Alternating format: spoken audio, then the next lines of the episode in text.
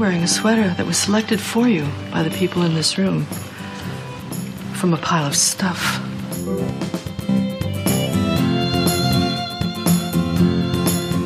Give me a full ballerina skirt and a hint of saloon, and I'm on board. I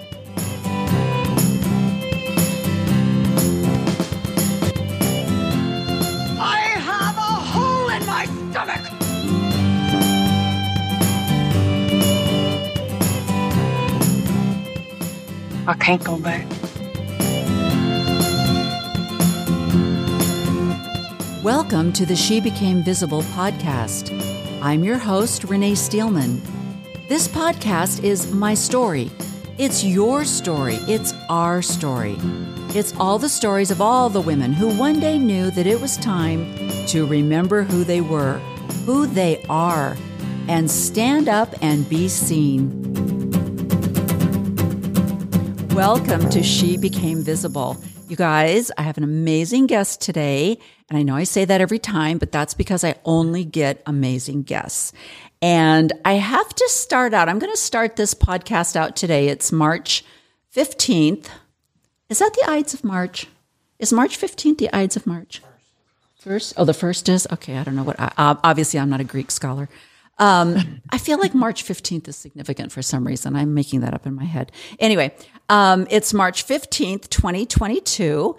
And um, I have done, this will be my fifth podcast, and I haven't published any of them yet because I have been in the process of getting the intro and all that stuff down. But um, uh, one of the things that I also haven't done, I've interviewed some really fabulous women who have um, described their their enlightening when they when they realized that wait i have a purpose. I i uh, people started actually noticing me and i have a reason to be on this planet and all of those great things. Um, but i have but i haven't really talked about myself very much. And so that's what i'm going to do a little bit today especially because i have a fabulous life coach sitting here. So i might just take advantage and get some free therapy but anyway. So about um, when I was 12 years old, my family joined the um, Mormon church. It's now referred to as the Church of Jesus Christ of Latter day Saints, which it was in the past, but most people just referred to it as the Mormon church, including the church referred to it as the Mormon church. Um, we had songs in our youth programs that said, I'm a Mormon. Yes, I am. If you want to study a Mormon, I'm a living specimen. So the church called itself the Mormon church. Um, but the current prophet of the church, uh, clear back in I think '93. That just stuck in his craw. Just he didn't like that at all, and he he gave a talk and he talked about how we shouldn't call ourselves Mormons, that nicknames are of the devil, and that we should truly call ourselves the Church of Jesus Christ um, of Latter Day Saints. I think he wants to skip the Latter Day Saints even and just wants to stick with the Church of Jesus Christ. Um, but the current prophet, who was the prophet at that time, kind of stood up afterwards and was like, yeah, well, you know what? The Mormon church has a good reputation and it's never said in, in um, any kind of um, malicious way. And we're just going to stick with it because everybody knows who it is. But once the guy that is the current prophet was finally put in charge, he was like, oh, I'm doing things my way now. And so he went on a, a rampage to get rid of the name Mormon and now have everybody you know, call us the Church of Jesus Christ of Latter day Saints, which no one's going to say that. Okay. It's too long. Anyway, my parents joined this church when I was 12 years old. And um, so I didn't grow up in in this church, but in a way I did. I also didn't grow up in Utah, so I wasn't surrounded by the culture bubble. Um, I think my friend and I were the only two Mormons in our in our school. So, I, and I also have a family that was not Mormon. My aunts and my uncles were Methodist, and and so it wasn't something that I was completely swimming in. Um, but as a 12 year old girl, um, the missionary that baptized me was really cute, and that was a big part of my testimony. and um, and then they had some great programs back in the 60s. I mean, they had it was a more autonomous organization back then before correlation went in and ruined everything. Um, so I grew up in the camp, what they call the Camelot era of um, David O. McKay was the prophet, and he was even a little bit on the on the radical side. He wore a cream colored suit and his hair was a little bit long. And he was just a kind of a kind guy who he would kind of let people be who they were. And, and, uh, so that's what I grew up with. And, and, um, as I progressed, I won't go into the whole long story, but as I, you know, did everything that a good member of the church should do, I got married young. Um, I married in a temple ceremony, which, um, guaranteed us that our family would live and be together for time and all eternity. I had a large family. Um, I had six children. I would have probably had eight.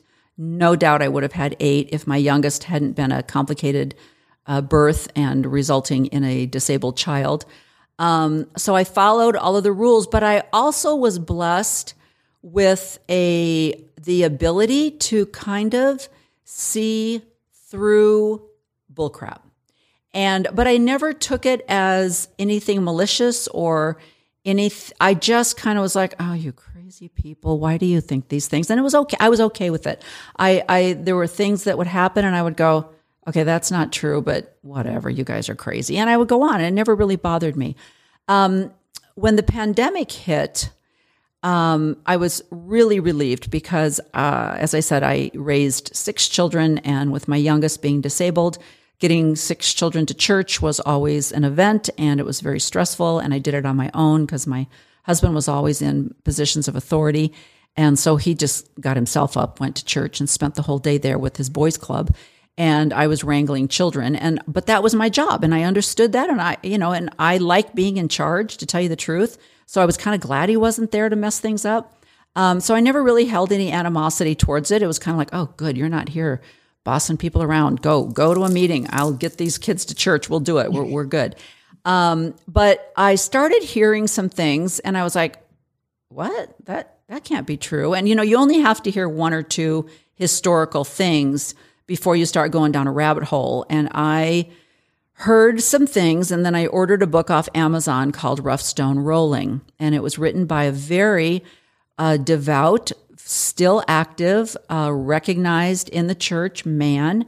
Um, and so I thought, well, this is a safe book to read because he's not an ex Mormon or an anti Mormon. He's a historian. And I read the book, and the whole time I, I was reading, I, I was just gasping, like, what? They did what? I've never heard that. And so that, of course, led me down the road. Anyway, it only took me about a year and a half before I I feel like the veil was lifted from my eyes. I saw the organization as a corporation and not a religion. I saw the patriarchy. I saw the false doctrine that um, completely marginalized um, people of color and women. And I realized that I had been duped. That's my feeling. So I reached out on um, on social media and I found this Facebook group of um, women who had also left the church. And Wendi is the administrator of this Facebook page. I saw that she um, lived in Arizona. And I messaged her and I said, I would love to meet with you. And she did. I mean, I couldn't believe it. It's not like she doesn't have anything else going on. We met and we talked um, over lunch. And um, since then, I've gone to some meetings and I've heard her speak publicly, and she just she is just amazing. And her career has taken a, a little bit of a, a shift, not because of her own choice, but because of the church. I'll let her talk about that. But she is a life coach, specifically coaching people who have left fundamental religions. And I'm going to assume, Wendi, that that isn't just a Mormon religion, that you also work with people in other high demand religions. Is that correct? Um, usually with Jehovah's Witness. Okay, which there is a lot of similarities as far as the complete devotion and uh, the asking, high demand, mm, high demand yeah. time, talent, mm-hmm. um, air, everything. so anyway, so Wendi, I'm going to let you talk a little bit more about who you are, how you came to be, and about this fabulous service that you're doing because you are helping. And it's not just specifically women, or is it specifically women? Oh, no, no. It's, I have about 50 50 men okay. and women. Okay. Which I think is interesting. Um, I follow another Facebook page where there are people who are what in what they call a mixed faith marriage, which is what I am in, where one member of the marriage is a true believing Mormon still, or they might be a true believing Jehovah Witness or fundamental Baptist or whatever. The other uh, partner in the marriage has left, and you know it's funny because any of you that have grown up in a any of the other Protestant sects, Methodist, Lutheran even Catholic, even Catholicism, um, I you would probably go, I don't understand what the big deal is. I don't care if my wife goes to mass or if we have a Christmas tree or it's no big deal to me. Or a lot of families that are combination maybe Jewish and Christian, they'll they do Hanukkah and they do a Christmas tree. Seems to work okay. But when you have teachings that are very specific to your religion, which states that unless you do this, this, and this, you are damned. You will not live in heaven. You will not be with your family. Those are very structured, specific doctrine. Uh, and that's where we all get into trouble. But anyway, so Wendi, introduce yourself. Tell us about what you were doing before, and then what happened, and then what you're doing now. Awesome. I'm so honored to be with here on here with you, Renee. This is a very cool podcast that you're doing um, and supporting women. I, I am very much an advocate for that, even an advocate, advocate at times, activist. activist. Okay. So before I was raised as seven seventh generation LDS. Ugh. And so my my ancestors crossed the plains, and they were you know co- cohorts with Joseph Smith and Brigham Young, and kind of settled the western states in Wyoming and Utah and my parents met at BYU and they got married in the temple and had six children and um, lived a very active LDS lifestyle. Got baptized, got married in the temple, and just um, continued all the traditions in that religion. And it pretty much lived in a bubble, even though we lived in in Arizona most of my life. It's still densely LDS. Mm-hmm. And so most of my friends were LDS, and um, I just seemed like that's what the world looked like. That was the lens in which I saw the entire world. And so I was very obedient. I was a people pleaser and achiever, and I wanted to be the best member of the church that I could. And so my senior year, I had all these dreams about going to Juilliard and being a dancer. And um, I didn't have too many opportunities to dance because my family wasn't affluent. And so I never had really any official dance lessons, but I had skill and talent. And when I didn't make the cut at BYU, which the, is the church school in, in Utah, then it was time for plan B, and that was find a worthy priesthood holder and get married. And so, um, in no delay, I was married at 18, the same year that I graduated from high school, which is actually pretty common for women of my era at that time. Exactly. And immediately started having a family.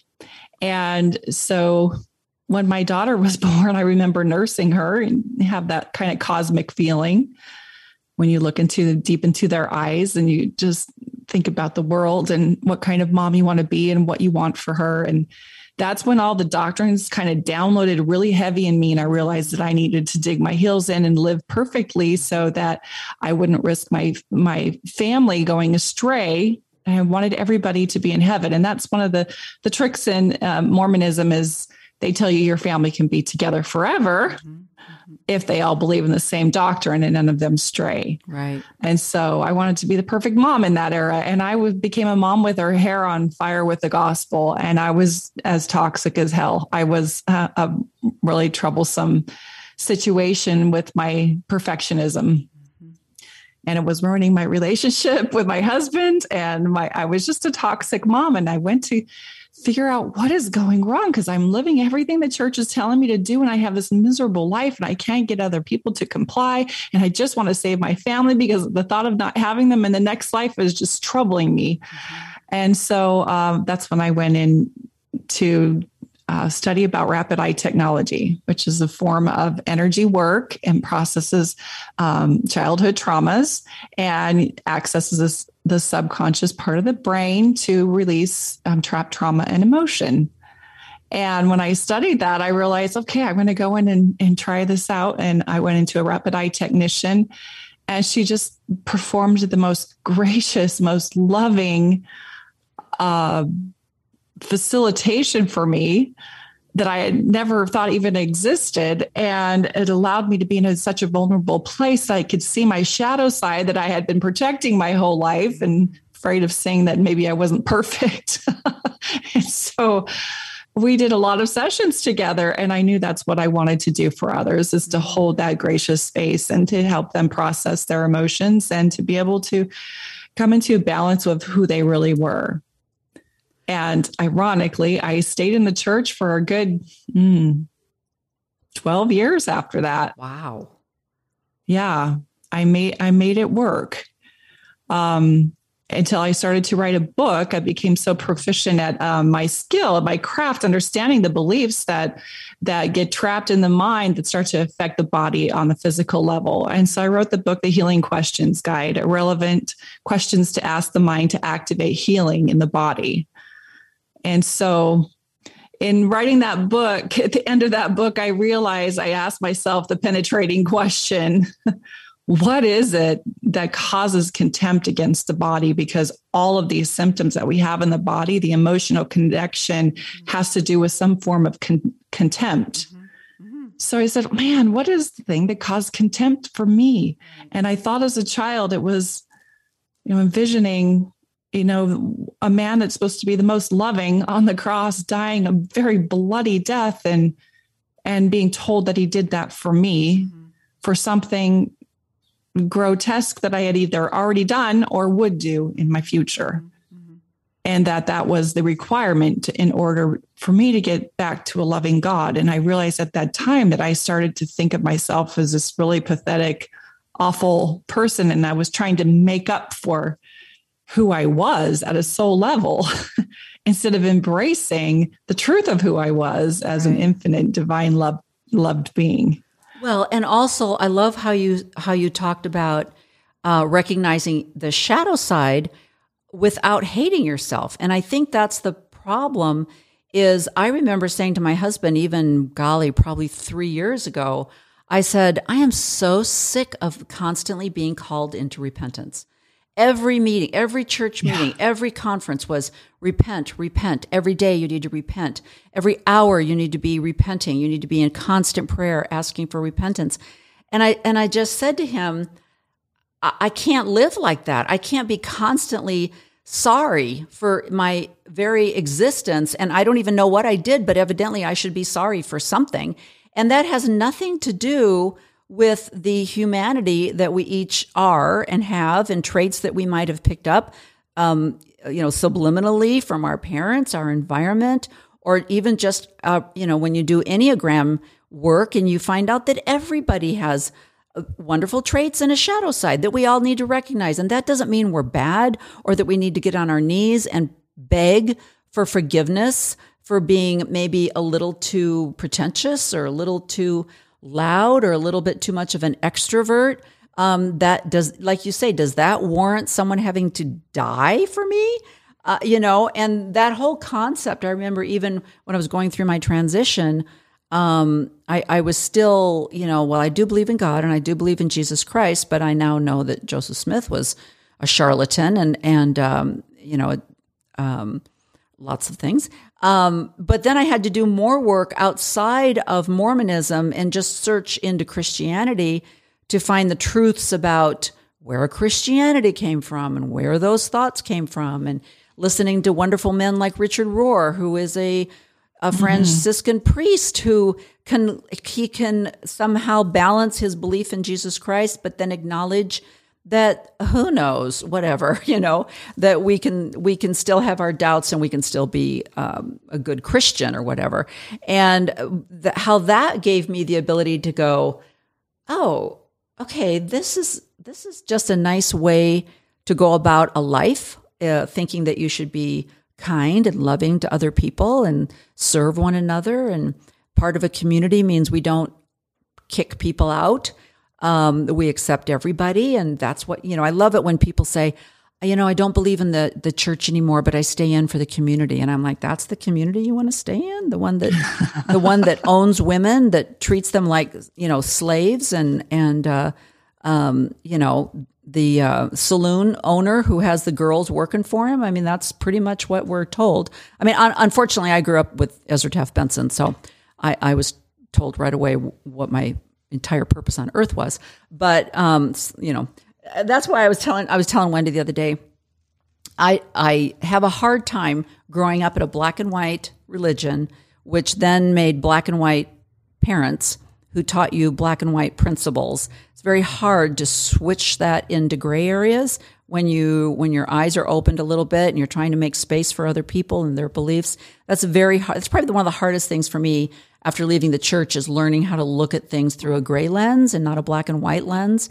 Um, but uh, like I said, when you've lived for oh gosh, I don't want to tell my age, but I will. I mean, you know, 56, 57 years with being told that this is black, this is white, this is good, this is bad, and everything that we've had to experience. And then I listen to some of the 18 year olds that are leaving the church because they found out that Joseph Smith, you know, didn't translate the gold plates. And so, boy, doggone it, they're just really mad at the world. And I'm like, okay, we got to put a little bit of, you know, uh, life life underneath that declaration a little bit. Um, but still, anyway, so um, how did I got off on a tangent? What were we talking about? We were talking about um, oh, the just being constantly told you're not good enough, that you're not perfect, that you that you need to be better every day. You need you can be better every day, and so you probably dealt with women who every single I don't know how often you met with them weekly. You know, they would say, "I tried. I woke up every day. I prayed." Heavenly Father, please help me to be a better mother. I don't want to yell at my kids. I don't want to be mad at my husband. And then my my kid opened up the refrigerator and spilled milk and then he got and I, and I yelled at him i yelled at him i'm such a bad person you know instead of going oh no i think everybody would freak out if that happened. But that's the kind of stuff they're repenting and asking jesus to forgive them for. So i mean you must have dealt with that. How, how, how did you help these women to go past normal emotion and then a bad person you know making that differentiation? Well, it's interesting because in the church, we're told that we have this countenance, you know, that the light of Christ is shining through us and that you can tell Mormon by this glow. Yes. And it, the reality is there is some sense of innocence there. Mm-hmm. But if you look at somebody who who uses a fear-based religion to operate from and somebody who has done their actual shadow work and been courageous enough to go into the dark sides of their their fears and and their insecurities and to really understand the messiness of who they are there's depth mm. and there's wisdom mm-hmm. there's a difference in their in their countenance and so yes when i was in the church i was living in this constant shadow of shame and i didn't know it because everyone in my world was living in that mm-hmm. same shame bubble. Right. And there was this constant hum of anxiety that accompanied me everywhere I went because I just never felt good enough. Mm-hmm. Because I was t- trying to qualify to live with God again. And this is a very narcissistic, toxic parenting strategy mm-hmm. for someone that we uh, refer to as our creator. Uh-huh. And so it's an umbrella of narcissistic parenting and uh, operating. Um, so yes, and what I, we learn about Christ is a little bit different, and it changes right. things. And I think the difference between women and men is that the way the patriarchal system is set up in the Mormon Church is that men are almost immediately kind of told how great they are, and it starts with. Um, they're at the age of 12, which is such a significant part in other religions, in both men, little girls, and little boys' life. But in the Mormon church, 12 year old boys are given priesthood authority. And from, so from that point on, they are privileged. They have uh, a ritual that they can go through that in front of the entire congregation that shows the people how great they are. And they begin to wear their uniform, the white shirt, the khakis. Um, that's the uniform of a valiant young man hello, they are told the stories of Helaman's warriors. They were all boys that saved, you know. I have a scripture and I don't know why Must be Satan. I can never remember it, but it's my, if people, if, you know, before people would say, what's your favorite scripture? And I'd say, oh, it's Alma, um, 32, 51 or something like that. And it was, it's the scripture where, um, uh, uh, I think it was, um, Morianton beat his handmaiden and she was so upset that she ran to, uh, Teancum and told him that that what was going to happen because she was really ticked off that he had beat the crap out of her the night before. So she spilled all the beans, and then Moroni gets to go in and save the world because this girl told him exactly what the battle plan was. And I'm like, that's my favorite scripture. That just you know, so that's kind of shows you where I'm. Now there's somebody out there that's going, Oh yeah, you screwed that one up, right? All three of those people were not in that scripture, and it's Alma fifty-one. All right, so that they're, all, but whatever, live with that, people. And you're like, it's just not relevant to yeah, me anymore. exactly. if they get you to open up Alma, then I I serve my purpose here. So anyway, but yeah, so so you know, at twelve they do this, and at fourteen they do this, and at sixteen they do this, and so they're constantly told how fabulous they were, and the girls, they're told someday you'll meet your man. Someday you'll get married and you'll have babies. You're so great. We just love you. If you could just be quiet. Well, and You that's know. and that's your purpose. Right, that's your we're, purpose, We're yeah. taught about Christ. We're taught about a Jesus that uh-huh. they made up, a Jesus that is submissive, passive, ha- carries this false humility that's very forgiving and accommodating, and that we as women need to be that Christ. Right. Yes. And when you study Christ, you realize he was actually a radical insurrectionist. totally. People forget he that. was not a quiet right. person. Right. He was nailed on a cross, not Yeah. may, whether or not it was to die for our sins or not. You know, that's that's controversial, but he was nailed because he was an insurrectionist Right. and he was not compliant. Right. And he fought against the church. Right.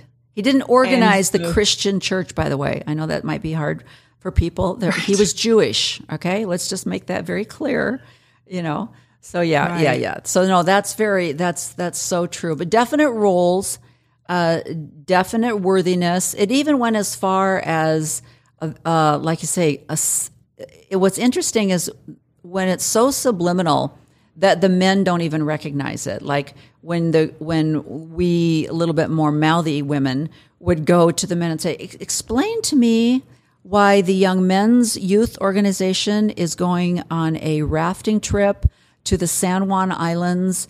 Uh, and then they're going to be shooting guns, and then they're going to be hunting, and then they're coming back, and that's their youth trip. And the girls are going camping down the road. They're going to learn um, how to knit, how to make a scrapbook, and how to look forward to their temple marriage. Can you explain that? You know, separation. And they'll be like, "What? No, we don't do. No, what are you talking about? You know?" Until finally they were like, "Okay, fine, we'll let you go on a, a trip too, but you have to raise your own money. Ours is going to be funded through Boy Scouts." Which, Yeah. by the way, would like for you to. But that was before before they left the Boy Scout Pro. I mean, so many things like that where it was honestly they they didn't get it. I mean, they would you'd go, why is the Boy Scouts of America the only secular um, organization that the church completely finances and supports? And they're like, what?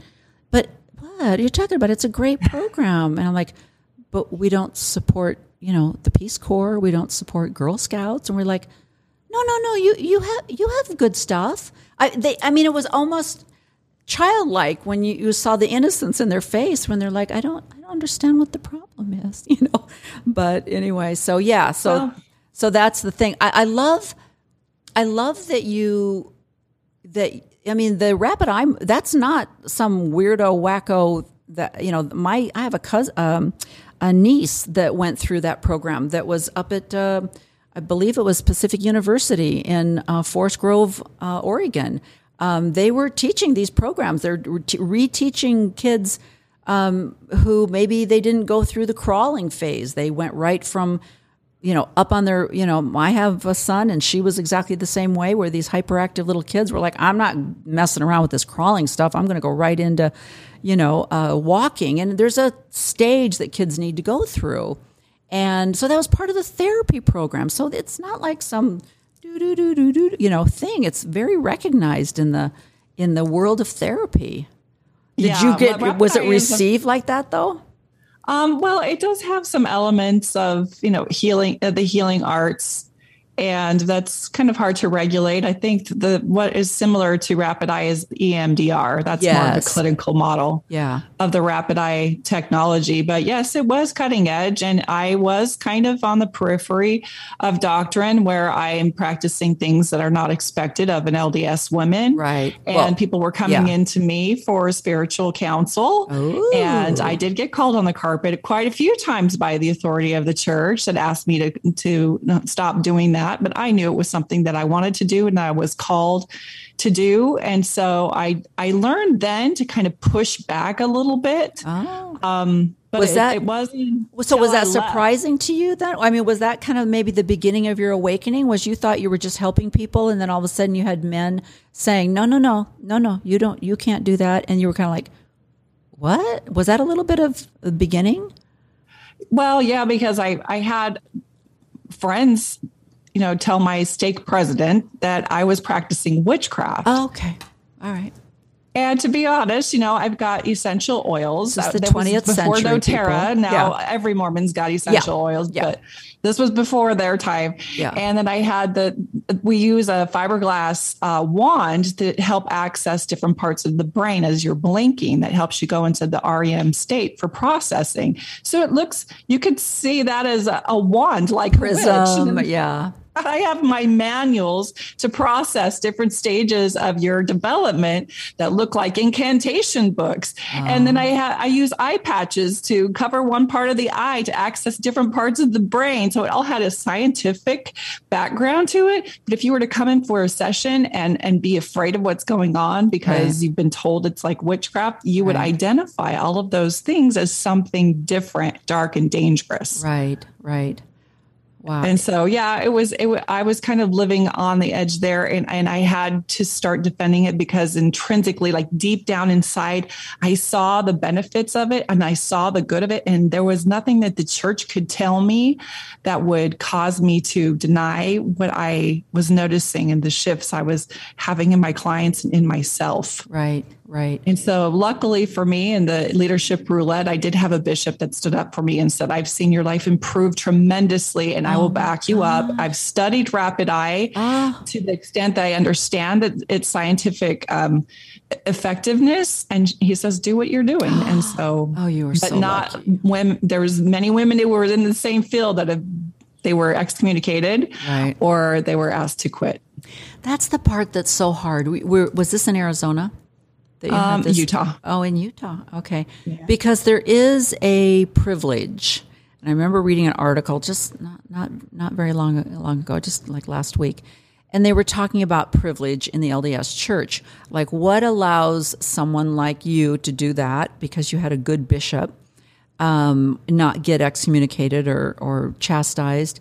Uh, or or someone else to be able to say, I believe that there's a mother in heaven, and if I'm going to pray to Mother in Heaven, I'm going to whatever. That person can get away with that. That person can social put that on social media and say, I'm going to live my gospel the way I want to live the gospel. And if I don't want to wear my garments, I'm not going to wear my garments. And I feel good about it. And I can, I can say yes to everything I'm supposed to say yes to. And my bishop loves it and everybody's supportive. And, and so that paints this picture of a different church than what I grew up in, or maybe what you're living with in the middle of Indiana um, with uh, you know a bishop that has never held any position of authority, and this is the first time he's ever gotten to manage people, and so his authority has gone right to his head, and he's now become ruler of the ward, and he's going to lay down every rule. You know what I mean? That's the other side of the coin that we have to admit. It's like you might be living in a privileged area where you have really good, kind, wonderful men who are in authority count your many blessings. That's all I have to say. So that's well, amazing. I think it's because the LDS doctrine is rather loose. It's not even there. You're it, right. It really isn't. It, it they they adjust the doctrine to the point that they want to make. Right. The behavior they they twist it to get the desired behavior. Right. It's a completely manipulative doctrine.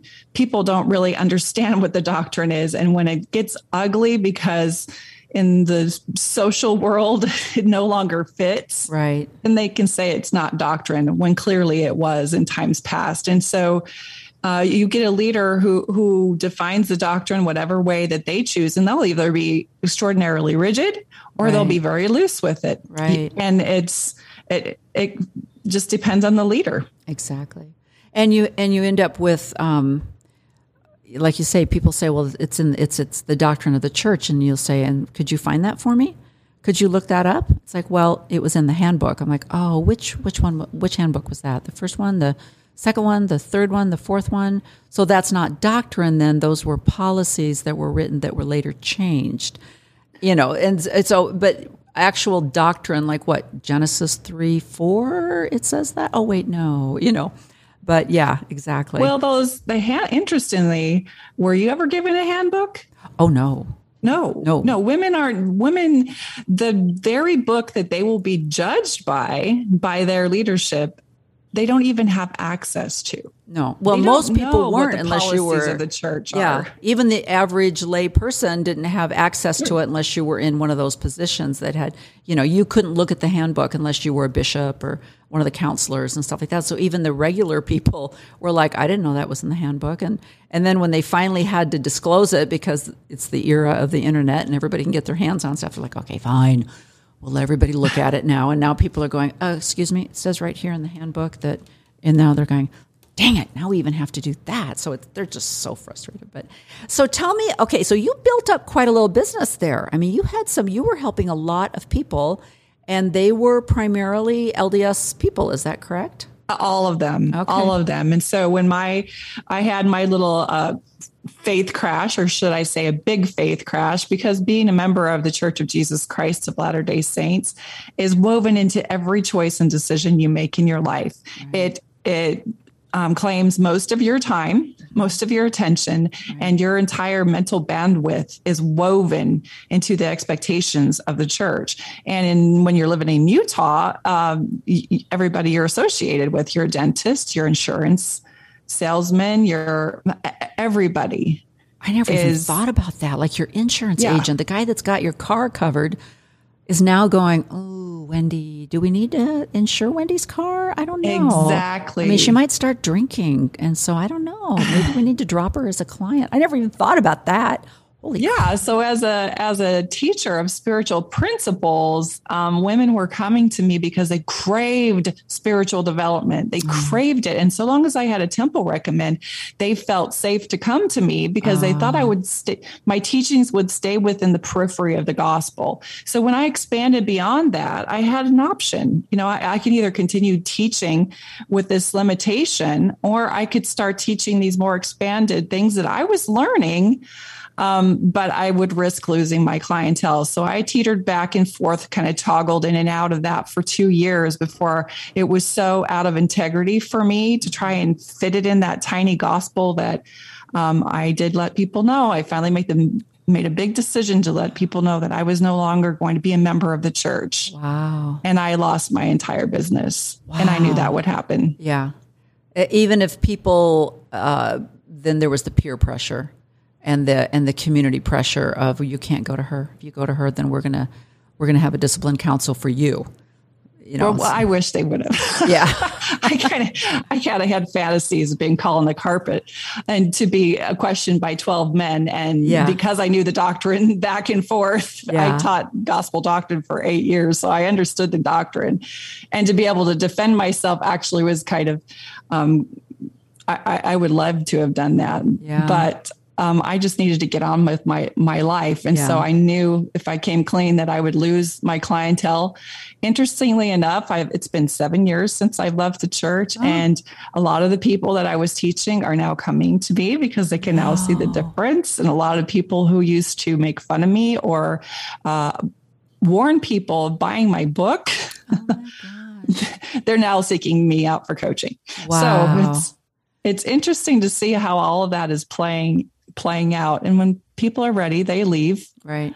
Um, but women in the healing arts in the LDS church is a very fascinating thing. And it's not something that's talked about very often because they, they'd rather just not talk about it because it, it, it's got its own kind of magic to it because Right. the women are starving to be healers. No, they're not, Wendi. They're in the kitchen making donuts, Right. waiting for their husbands to return from their priesthood thing and teach them the spiritual truths they need to know. That was the last uh, Yes. thing I saw from Well, President Nelson. It's like they're waiting for them to waiting tell for- them what else can I do for you, Lord and Master. Yeah. you know what's funny too is if you would if they would uh, and I I'm not judging because I was just as lazy as er- everybody else. I didn't even know my own religion. I didn't even I mean Mormons are not really taught to study the Old and the New Testament. They're not taught to read the Bible because we believe that it's the only true kind of because it was wasn't translated correctly and Joseph Smith didn't really have time to fix everything that needed to be fixed in there. So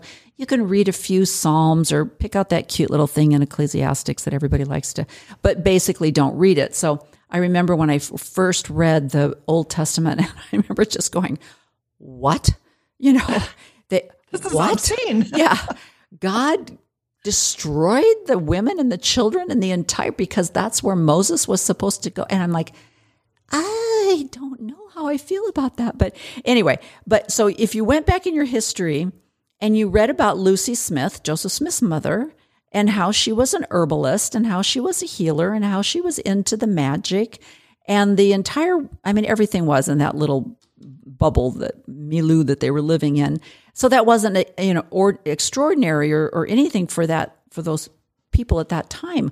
But they and then and then so you do that you read your history, but then more importantly you watch Outlander because that is even more fun. But you watch Right. you know how she was a doctor, but they accused her of being a witch because she had all this knowledge because she was from a different you know uh, planet, but whatever, it's not a different planet, different era. But anyway, so, but women have always kind of held on to the healing and the herbs and the way of treating, you know, the poultices and things that they would make. That's always been the, on the women to do that. And so I find it so ironic that now when the women are going back to what they've always done with healing arts and herbs and oils and things like that, that the men are still going, witch, burn, you know, that kind of thing. I'm like, wow, we are not progressing at all. This is so Yeah. scary. It's very true. I the last time I had a I did speak in church. I was asked to speak in a sacrament meeting because we were new to a ward and I got up and said I'm um, I'm a teacher in spiritual development and a life coach and my bishop immediately came over to my house unannounced and said, "Can I speak with you and your husband?" No. Oh my God. And yeah, he said, um, I just noticed that you mentioned in your testimony that you are a spiritual counselor. And I just wanted to remind you that, uh, you know, in the church, that needs to go through the proper line of authority. And I said, Do you mean the priesthood? Oh. And I said, Let me tell you something. God has given me a gift. Yeah. And there's nobody, including you, that's going to define how I'm going to use that in the world. If people come to me and I'm getting downloads for them, I'm just going to tell them and they can completely uh, design their life. They can either take my advice or not. Right. Um, if I if they want to come and do coaching and work with me, I'm going to leave that up to them in their own authority. Yeah. And my my husband at the time, he just like oh. would like a bag of popcorn to sit back and Oh. Yeah. watch me just totally tell this guy. Sure, Bishop, come on over. No This is gonna be that you are not the authority in my life, and I- and I'm going to do as I've been doing because it it works, and I serve people in the way that honors me and honors them. Yeah. And so you'll just have to adjust to that or excommunicate me. Please excommunicate me. I would love to go before a court of men. Darn it. Okay. Well, did that ever happen? Have you left? Have you resigned? What is your, where's your, where are you at? I did. I resigned um, when they had the big campaign against uh, not interviewing children. Oh, okay. With Sam. And my friend Sam Young Yeah. uh, really pushed for that to happen, and he got excommunicated publicly. yeah. And I thought that is a good time for me to, you know, just show show my support and Yeah. resign and take my membership away from the church. So I, I, think that's that. interesting. I was just I started to read something this morning and I didn't get a chance to finish it, but there was a discussion going on as to whether it was better to wait and go to a court of some kind or be disciplined or to re- to resign or why people do one choose choosing the other and I remember you know my reason for resigning was I didn't want to give that authority or power to someone else. It was like I am mm-hmm. resigning on my own with my own choices and my own autonomy. And I, I refuse to let you be the person telling me that I can't be a member of this church anymore. And, and I'm always surprised at people that are like, no, I didn't have any plans of leaving the church. I'm just going to constantly talk about how stupid it is and how much I hate it. Um, you know, and I'm going to be like, I'm so confused on this. I don't know. You know, I mean, I don't, I don't do that in any other area of my life. I mean, I'm not going to continue to go to McDonald's and the whole time scream and yell about how bad the food is and, you know, why they can't, you know, put more nutritious food on the menu, but could I have a Big Mac? I mean, to me, it's like right. if you don't like or it, just or stop going to McDonald's. stop going to it. I don't understand. It's my that's my own mindset, but I know that there are a lot of people because I've listened to people who, even like John Dehlin or Bill Reel, who they start out thinking that they are going to be the change.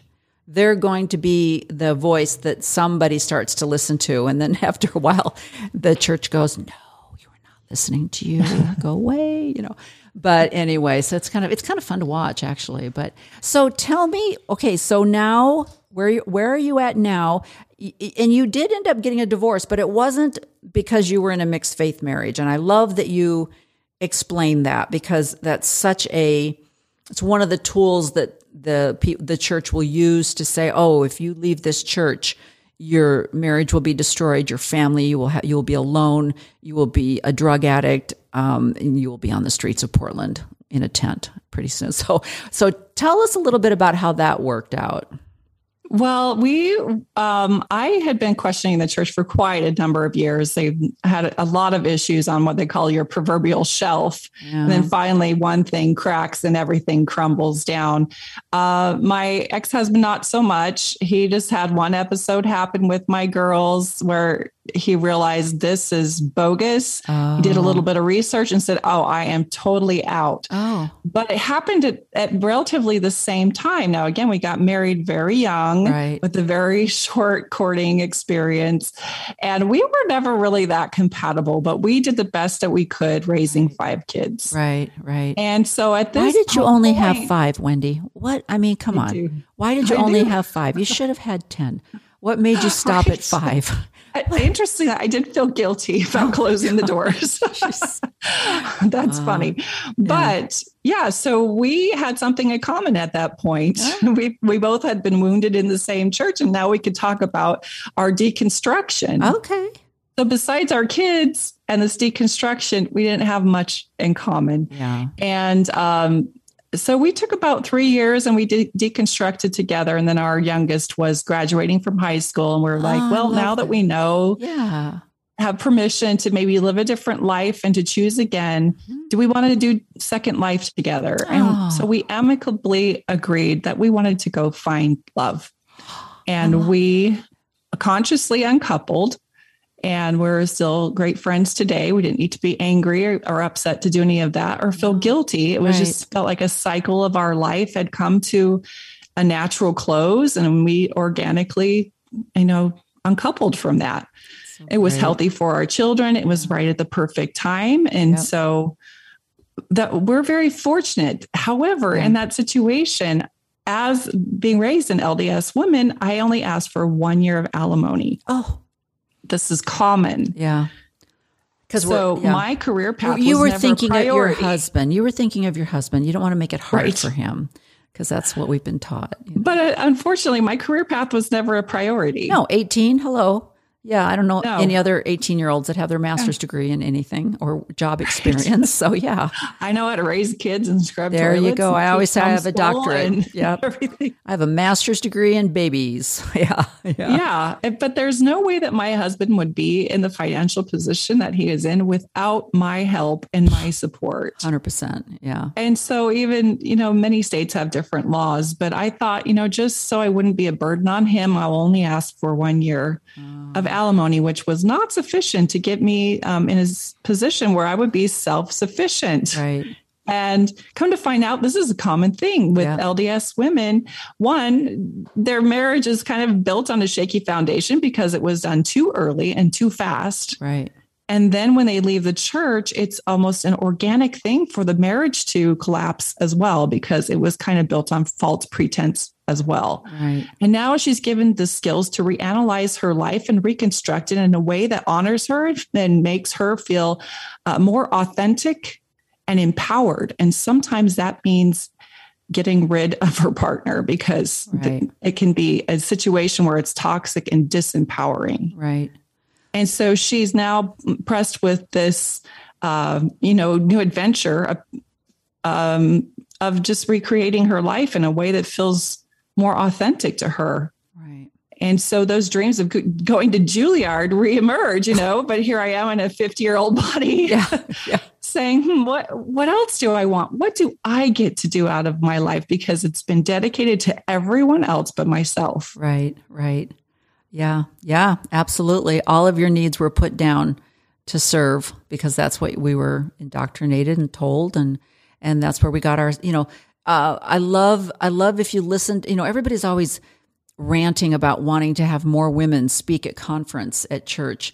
And for those of you that might be not members of the church, uh, every 6 months the uh, Mormon church has a general conference where uh, talks are given from Salt Lake and then broadcast all over the world. And everybody stays home from church and listens um, to the words of wisdom over the television set or by satellite or whatever. So they always say, well, there was all these men and there weren't any women. And I'm like, thank you. There aren't any women because, you know, because the women are all just, um, Stepford wives. I'm sorry to be to sound so controversial, but they all they do is quote the men, and then they talk about their children because that you know validates their purpose. You know, well, my daughter was on her way to medical school and her car broke down, and she said a prayer, and some fine priesthood leader drove by, and we don't know why or how, and changed her tire, and then she was able to get to medical school and ace all her classes.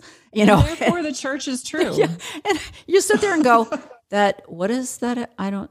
Where does Jesus? I don't get. You know, but it validated It's her, scripted for Yeah. women. All of their speeches are radically scripted. right? And they're all about her role narrative. as a mother and their support of their husbands and all that stuff. Yes. And like, just once, I want Russell Nelson to get up and talk about his wife and what she sacrificed to raise those nine children while he was going through medical school and residency and fellowship and training and then being an apostle. And it's like, and you know, it's like, I want somebody to spend 15 minutes telling us about what she did, what her interests were, how she made it possible for him to accomplish all the things that he did. And let's have a whole conference dedicated to Sister Oaks before she died, and Sister Nelson before she died, and all these other wives that stood, you know, that made their husbands capable of accomplishing the things they were able to accomplish and thanking them for what they did. That's what that's my stand. Well, I I think that is a, a grand idea. However, if the church were to produce that, it would still be extraordinarily fake. Oh. I mean, let's be honest. These women yeah. who have supported their husbands in such a calling as that Yeah. have been absolutely invisible and by themselves Yep. and they have been lonely and they have had to deal with with all these feelings of insufficiency and not being good enough and and being uh, ashamed of the feelings that they have because you know after all it's their privilege to be able to serve a prophet and to Right. serve a general authority Right. and how who am i to complain Yeah. I mean, if we actually knew the feelings of these women, this is what I mean about the shadow side. Exactly. The, the empty side of us, if we go and investigate that, we really do have messy feelings mm-hmm. about all of that. And that would never look Never- shiny for the church. No, and they, like you say, it would never be admitted. You'd never read the diary, the personal diary of Sister Nelson, and have her say, "I'm so depressed. I can't do this by myself. My kids." You know, it was really hard for me today. I wasn't feeling well, blah, blah, blah. My husband's always gone. You're never going to hear that over the pulpit, you know. Um, and that's, that's the, that's where the misogyny is almost worse. The women almost are more misogynistic sometimes than the men are because their power and their um, their whole persona is from what their husbands are, who their husbands are. I mean, I look at Wendy Nelson and I'm like, um, I first knew you from going to a timeout for women where you were a professor at BYU. And I didn't like your speech. It was very um, elitism, you know, everybody here, you're all the elite because you're here. And, you know, that was that kind of a thing. Um, so I, I wasn't, I didn't warm up to her really well because I felt like she was really, you know, producing this elite feeling because they were all BYU. Um, but when, when was the last time you heard Wendy say, um, yeah, I have a, uh, whatever degree in family, you know, whatever. And I, I counseled this many people. I worked as a professor at BYU at such and such a time, and I loved that part of my life. And these these are the countries I went and spoke. You know, the women. Nothing ever about her. Nothing about her anymore. Her whole No, her language. When yeah. she speaks, she's very scripted. She's she has a cadence and a vernacular Yeah. of every other LDS woman who is in any position of authority. yeah. They have it's like they raise their voice. They do not speak from the womb. No. It's very scripted, and they have to support and keep the na- the narrative. I remember asking my mom. I said, you know, at my funeral, I I I hope it will never be said to me that I was just the nicest woman ever. I never complained and never thought about my own problems, and that I just served everybody and made everybody else first. Yeah. I said, that is not my destiny. I am here to shake shit up. Yeah. I'm here to make a difference. I want to Yeah. empower women. Right. I don't want to be a model for becoming invisible. Exactly. I love that you said that because that's exactly what is happening. And it was so funny because uh, John Dehlin had a guest, a couple of guests on a couple of weeks ago, and this lady, she got it. Per- and my husband, she, this is the deal because my husband lived kind of a, um, his mom was that person. J- just, she lived her role. She only shopped at Deseret Books and occasionally Hallmark. Um, but everything came from Deseret Books. She only read Deseret Books. She she was just the her her whole life was Relief Society, uh, sewing, making clothing for her children. That was her entire life, you know. And um, so whenever I do something, he thinks that I'm like a unique, and I'll say, I can't handle this breathy baby talk. The, the women, he'll be like, "What are you talking about? I, I would- you always make fun." I'm like, "My dear sisters, I just love you all so much." And he's like, you know, like I was the only person that thought that, you know. So, th- so this lady that John Dehlin interviewed, she did it, and she just cracked it right there. She got it spot on of of, of how they speak, and the they you know they go down and they whisper, and, because that's what we're all supposed to do. So when you're loud and a little obnoxious like we are, that's I mean, yeah, Naturally. nobody's going to say that at my funeral. It's going to be because I've already put in the will. I want everybody must dress in leopard, and Yes. um, you know, and there, there will be, yeah, there will be dancing. There will be dancing. Yeah. there Yeah. will be karaoke. Yeah. And you know how you go like the Dolly Parton Museum and they have all the dresses that Dolly's worn. It's going to be like go. this was my my mom's every Thanksgiving. I don't know how it got started, but for some reason I my son, I think it was my son that first pointed out that every Thanksgiving I had on leopard. It's like, "Mom, why do you always wear leopard on Thanksgiving?" I'm like, "I don't know." So now that's our that's our family tradition is everybody has to come with leopard on. And I you know, that's I love traditions that start organically, you know. But um, so so I love when the last time I went to an uh, an event and you were the main speaker, kind of repeat some of the things you said because I loved the message that you gave at that Thrive event in Arizona. I just loved just what you told the people who who were struggling with their identity, trying to find a new community because they've left the the church and and uh, like I said, I really want people. Side note: I want people to stop saying it was really hard to leave my community because to me, that would be like saying, you know, I used to belong to this white supremacist organization and they were the nicest people.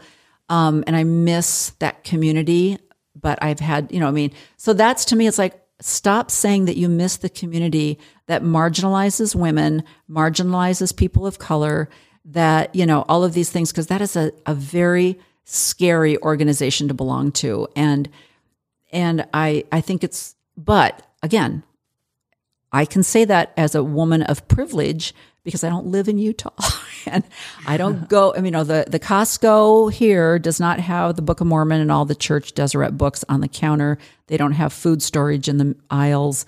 Um, you know, my neighbors are not all a member of my ward. My children were grown and gone by the time I decided to leave the church. Most of them have also left the church. So I don't have you know, I don't have a son on a mission that my husband is freaking out because what are we going to tell our missionary son? I don't have any of that. I left at a very convenient time in my life. So I definitely am in, in a privileged state of leaving the Mormon church. Um, but what was, what was the main message that you gave that day? Because it was just beautiful. I think it has mostly to do with resilience Mm-hmm. and being able to transform that. I'm looking for my notes on that right now. okay. So it it wasn't until I discovered that I was being deceived by the source that I was conditioned to trust the most that I learned to trust the voice within. See, that's yeah. It wasn't until I lost my superficial community of church friends that I began seeking real, lasting, authentic relationships. Interesting at that point, I realized that I only need a couple really few, really authentic, true friends, and the rest were just comrades. Right. So, so long as I believed the same, they were all there to support me. But the minute my beliefs changed, they uh, they scattered. Yeah, they were assigned. They were assigned Yeah. to you. Your friends were yes, it was very superficial. Yeah. So it wasn't until I lost the identity that had been given to me through indoctrination that I discovered who I really am. Exactly. It wasn't until I lost relevance with my family and my friends and my children and my clients and my parents for leaving that I stopped trying to please them all and stopped betraying myself. It wasn't until I lost membership in the church that claims to be the one and only true church that I found deeper association with God and all of humanity. Evidently, I needed to be told what to think and what to believe in order to appreciate the privilege and the freedom of thinking for myself. The trick is to transform your pain and your suffering into resilience. Your past life is your curriculum. It's it was done to us on an unconscious level. Right. And we organized beliefs about ourselves when we were so young. And these are the things that we, as we wake up, we become vitally un, um, interested in deconstructing all that and reconstructing something that feels authentic to us as adults. Right. So at that point where everything feels like it's crumbling beneath you, I get that. It's vulnerable and it's scary. And that's when I love to capture my clients because they're at that point of reconstructing. Mm. And it really comes down to that point of understanding who are you? What do you want? Right. What resonates with your soul? And in that place, they can start building a life that feels true to them, that will feed them, that will renew them, that will sustain them, not exhaust them, Right. Right. and not make them uh, be, become invisible. So that time is lonely and it's scary. but after that life quake and digging to find yourself through the rubble, you can rebirth yourself into a better version of you, a better version because your challenges than you would have ever been had you not had them. So for me, I can't, nobody can convince me that I am a victim of being Right. raised in a Right. toxic religion. Right. That was just my curriculum. Right. And it helped me understand um, the polarity between who I really am and what I want and what was given to me almost like a, a fabricated version Right. of reality. And me unpacking that is what's given me strength and courage. Right. And and I think that's such a good because everybody can go back. Everybody can do the what if. What if I would have been, you know, raised here or what if I would have grown up with a mom and a dad that did this this and this. Everybody can play that game, but it's not beneficial and it's not going to get you anywhere and and it does turn you into a victim.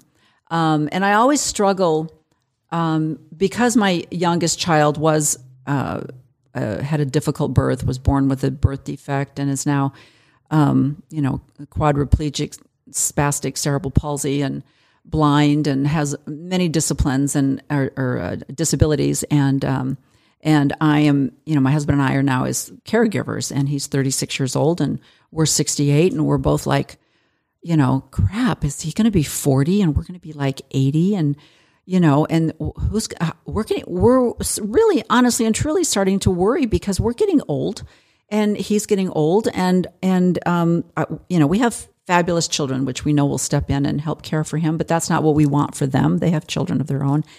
But uh, regardless, I I always say, well, I loved babies. I loved children and I only wanted to be a mom. I never had um, any thoughts of having a career of any kind. I just couldn't wait to be a mom.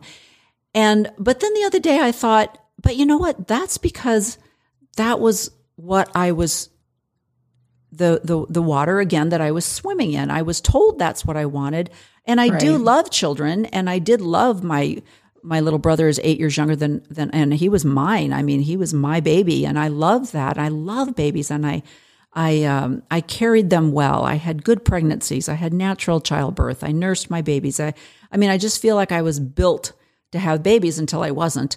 And then my body t- completely went, oh, yeah, we're not doing that anymore. We're just going to make this really bad. And, um, but I look back and I think, what if I would have been raised by educated parents who stressed education, a mother that had a career, um, and I would have been raised in an environment that said, oh, I love children. I really want to have three you know, instead of, you know, in with my personality, because I am like you, I'm a perfectionist, I'm a people pleaser. I was raised, yeah, I was raised by a narcissist. So I was taught that if I perform correctly, I will be accepted. And if I don't, then, you know, so I was like, oh, you want to have, you want to see a big family? I will show you a big family, you know? And so be a winner. yeah, and my husband, one of his favorite mission uh, companions, we went and visited them when when we were on our honeymoon, which says a lot for our the romance. But um, we visited his mission president, a couple of his mission companions, and I'm like, this isn't what I had planned, but okay. Anyway. He came from a family of 12 and we went and visited this woman and there's all these little children around and I went, 12? I could do 12, you know, and of course. So who knows? I mean, think, I'm honestly, I really think Mother in Heaven was like, this lady is out of her mind. We have got to stop her right now because this is not going to work out well. Give her something difficult. Yes, She's on the roll. yes, stop it. And I, I remember even being pregnant with him and going, "Oh, I can't do this anymore. This is it. This is going to be our last." And I love this joke. My husband will kill me for telling you this, but I, I said to him, "Look, here's the deal, dude. I have natural childbirth. I don't even have an episiotomy. I'm popping these babies out like you know I could be in a cornfield somewhere."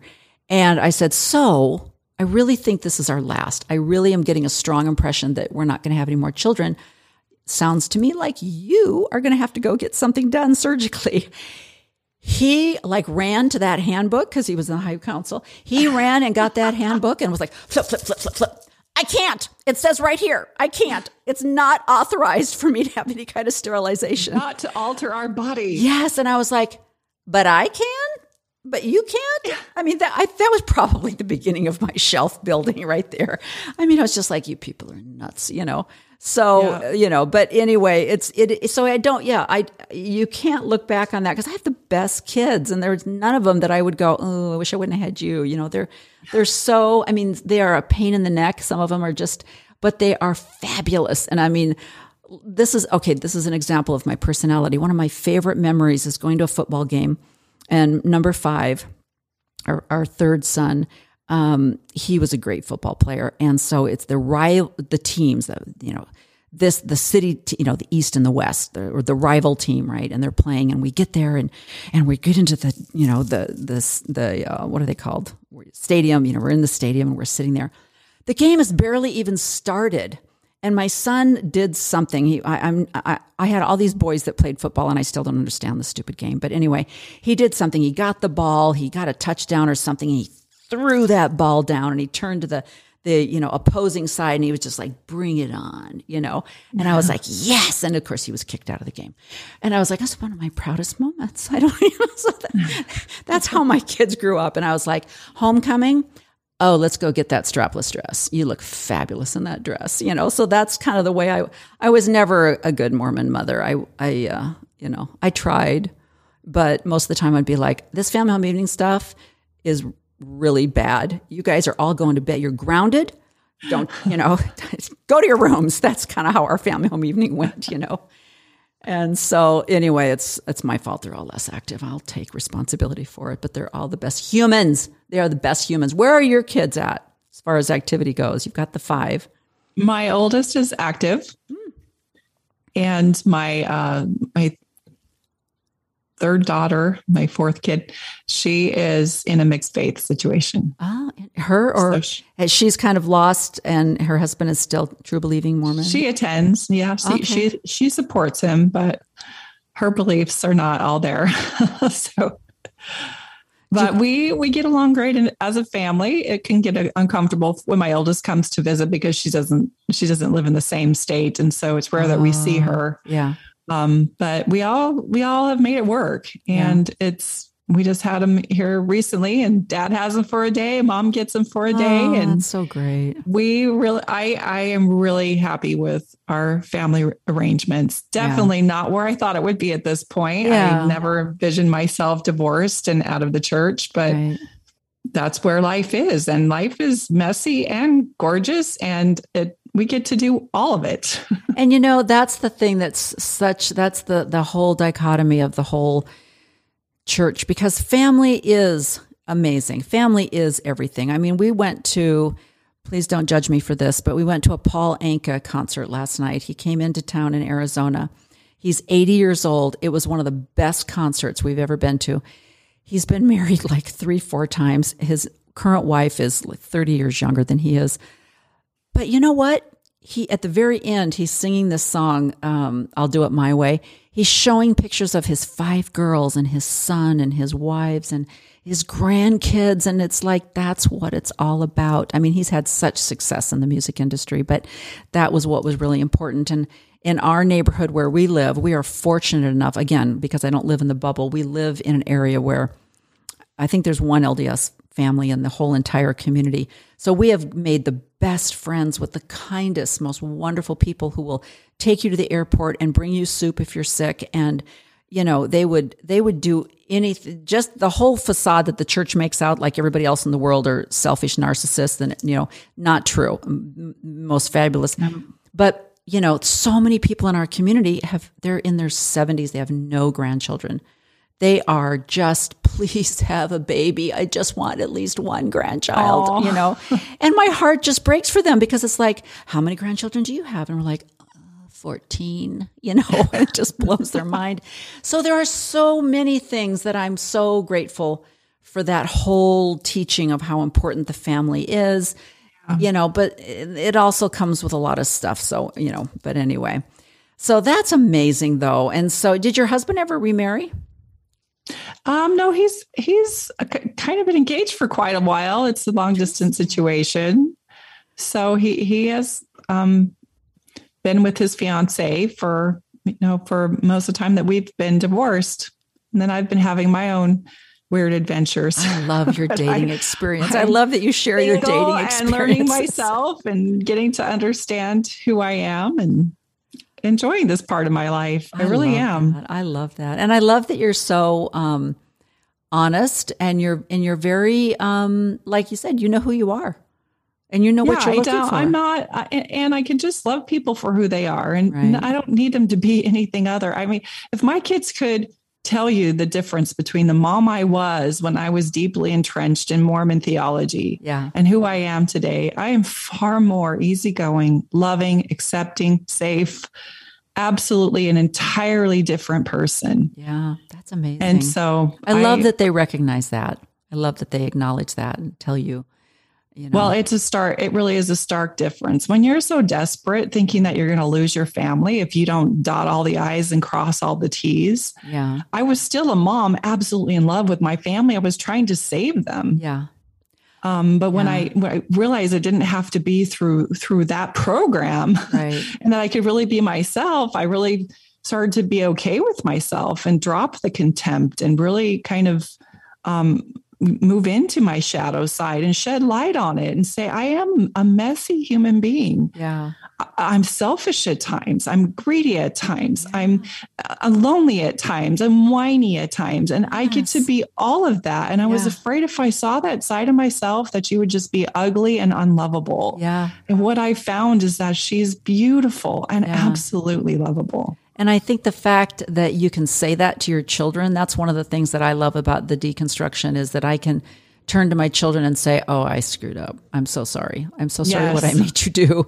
I'm so sorry because it was all a facade that I was putting on to to show that we are this great family and and you know, and my husband, my kind, wonderful husband deserved, you know, to have these wonderful children and a supportive wife and and I'm sorry that I did that to you, you know. And they Yeah. they are so accepting and and it helps them to then turn around and go Oh yeah, I've got a teenager now, mom. I get it. I get I get what you were Yeah. doing, you know. I hope we've broken the cycle. I Oh, No, really, you know I what? really do. Right there. That is the most important thing is the the generational trauma that I took and then I laid on my kids and then but now I can say I'm so sorry and they can say okay, and they talk my especially my girls the way they talk with their kids I never did that. Never had honest. I know my kids are more conscientious of their kids' emotions. They're more Yes. emotionally available. Yep. They explain things to them. Um, yeah, And accepting. completely different parenting Yeah. style. Yeah. And I love your daughter that you had at the event. I mean, it was like clone city. It's like, wow. Okay. I've seen kids that look like their parents before, but that is your daughter. No doubt. I well, that, that's like me if I didn't have all the rules. Yeah, I mean, see? She's got the gorgeous dreads and beautiful tattoos, Oh, and she just represents herself in a Yeah. very authentic way. Yeah. Um, Isn't Yeah, that the truth? I mean, uh, you do you do wonder what would I have done? I mean, there were there were little things like I said um, that you know I would sneak into dances with a coat on with maybe an inappropriate dress. So I knew this isn't a surprise to my consciousness that I am who I am, you know, because even when I was in fact, one time at youth conference, this was a great part about growing up in Illinois. We would actually go to Indiana University for youth conference and stay in the dorms. And um, so we were uh, up all night meeting in a common area. The boys' dorms over here, the girls' dorms over there. Somebody dared me to go into the boys' dorm. So I'm like, absolutely. So I walked through the door and I, all I did was walk down the hallway and turn around and come back. And as I was coming back, here's the young women's, you know, youth conference leaders. And they're like, where have you been? And I'm like, I, I, I was just in, I was, I, it was a dare. And I, and they're like, mm-hmm.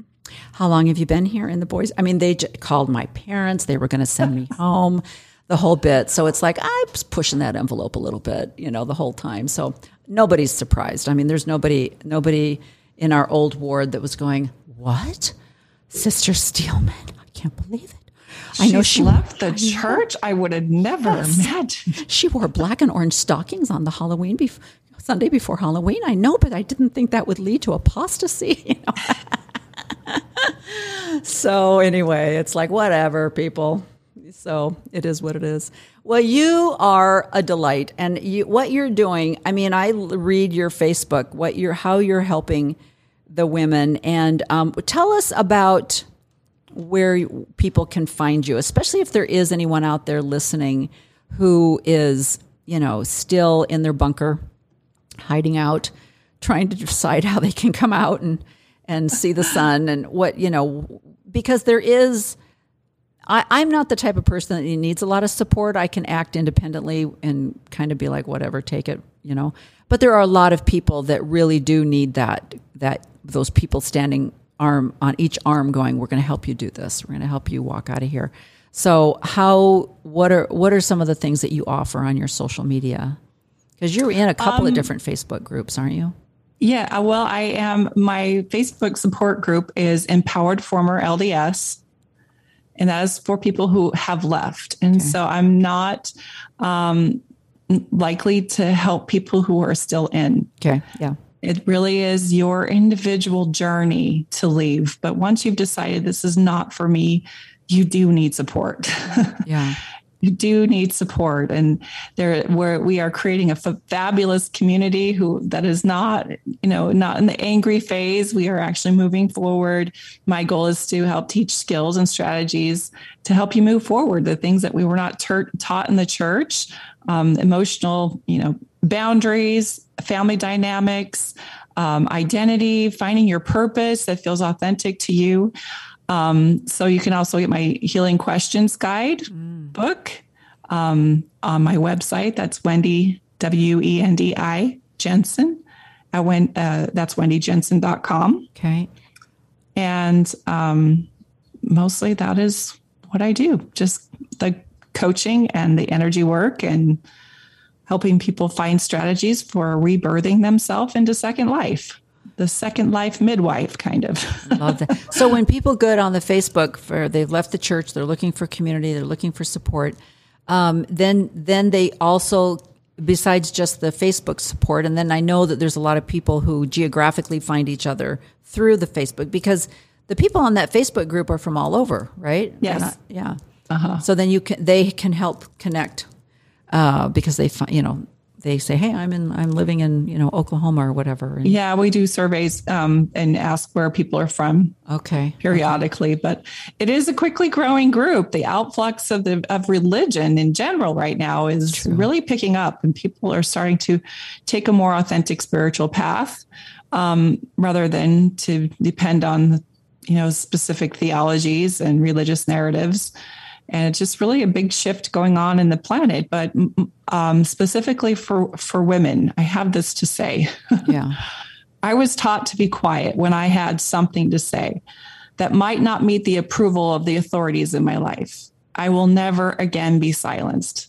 I will not be censored because what I have to say matters and what you have to say matters. And the fact that what we have to say is different, that matters too. But what matters most is that we are kind.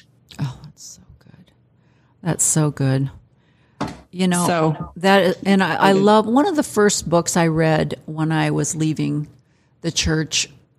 Before I had really delved into the LDS people that have left the church, was Rachel Held Evans and um, Brene Brown, Barbara Brown Taylor, Sue Monk Kidd.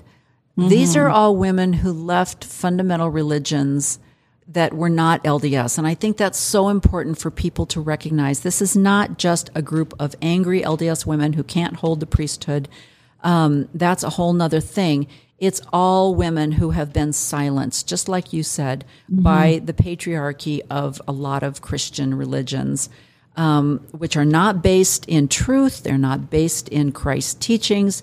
They are crea- they are they were created by a patriarchy of men who did not like the power and the strength that they that you can see in women, and that was threatening. And they they developed this system to put them down and silence them, just like you said. And it's um, I love that. That's absolutely beautiful to never ever let anyone silence you again, and to just be okay with who you are. You don't have a role to play. You don't have a personality to be. You, but and it's not easy when you've lived a number of decades on the earth uh, to try to find out who you are. You know, we're not ten any longer. We don't have the opportunities, like you said, to go to school, explore different career paths, um, decide if we want to get married or have children. Those those are all past lives that we don't have that opportunity to find ourselves in, but we have the rest of our lives to find ourselves in, and we can spend the next decades um, on that path creating of tradition like leopards, Exactly. leopards, leopards time at uh, Thanksgiving. Yes, has nothing to do with the Pilgrims or the Native Right. Americans, which we're now finding out is the truth. That Right. none of that had anything to do. Probably more leopard, actually. But anyway, so well, thank you so much. Where are, are you going to be speaking anywhere? Any other events coming up? I don't have anything coming up right now. All right. Well, let's let's make our own thing. Let's do our let's do an Arizona thing. Yeah, So- we do need to have another Arizona thing just for women. I think would be awesome. women. Yeah, I know, and we need to find an. We need to plan it because I loved. I loved your, and I wasn't able to. There's too many, too many side groups. Like you, you can only choose one. You know, there's like three different classes being offered, and you can only go to this one. Um, but there needs to be a an event that's very like what oh, everything you said today uplifting encouraging inspiring we don't need to trauma bond all the time that's part of it but we can't spend a whole afternoon you know just sobbing over our horrible experience in the LDS church. You know, we acknowledge it and we share and it gives us a, a you know, a commonality and stuff, but from that point on, we have to start uplifting, and and so I, I'm looking forward to let's uh, let's do it. Let's plan something. We can do it. We don't need authorization from anybody to do it, right? That's where you can do what we That's want. right. Yeah, we'll call it. She became visible. Wait, what? No, that's a great idea. Actually, that is. yeah. Okay, I love it. All right. Thanks, Wendy. Thank you. Take care, Renee. Okay. And I just wanted to close with um, one thing that I wanted to let you all know as well is that She Became Visible podcast is now being carried underneath the Mormon Discussions umbrella. And I'm so proud of that. Anything uh, by association with Bill Reel, I am so thrilled to be a part of. Uh, Bill opened up his umbrella and said, um, eh, we got enough men out there talking. Let's get some broads in here. And so he put out a call and, and he, um, he has now got um, one, two, I think he's got three or four new podcast uh, hostesses. Do we do that anymore? And it's those hostess and hostesses and actresses and actors are now defunct. But anyway, um, so I she became visible podcast can now be found under the Mormon discussions. Uh, uh, umbrella. And also, it will be individually. You can find it individually. But Mormon Discussions is a nonprofit, and we do ask for donations because it does take time and energy to put these things forward. And you have pe- wonderful people like Wendi and all my other guests that have taken time out of their day and we want to support them and we want to make this something that doesn't stop in a year because everybody's so um, overworked and, and, and just exhausted. So, in order to keep up and be able to hire the people that we need to make this happen, uh, it takes money. Everything in this world can be, no, anyway, never mind. so please, you can get on the mormondiscussions.org. You can find my podcast there and you can also make a donation. So I encourage you to do that. So have a great day. Look in the mirror find out who's staring back at you, and let the whole world see that, woohoo, you have become visible. Bye bye.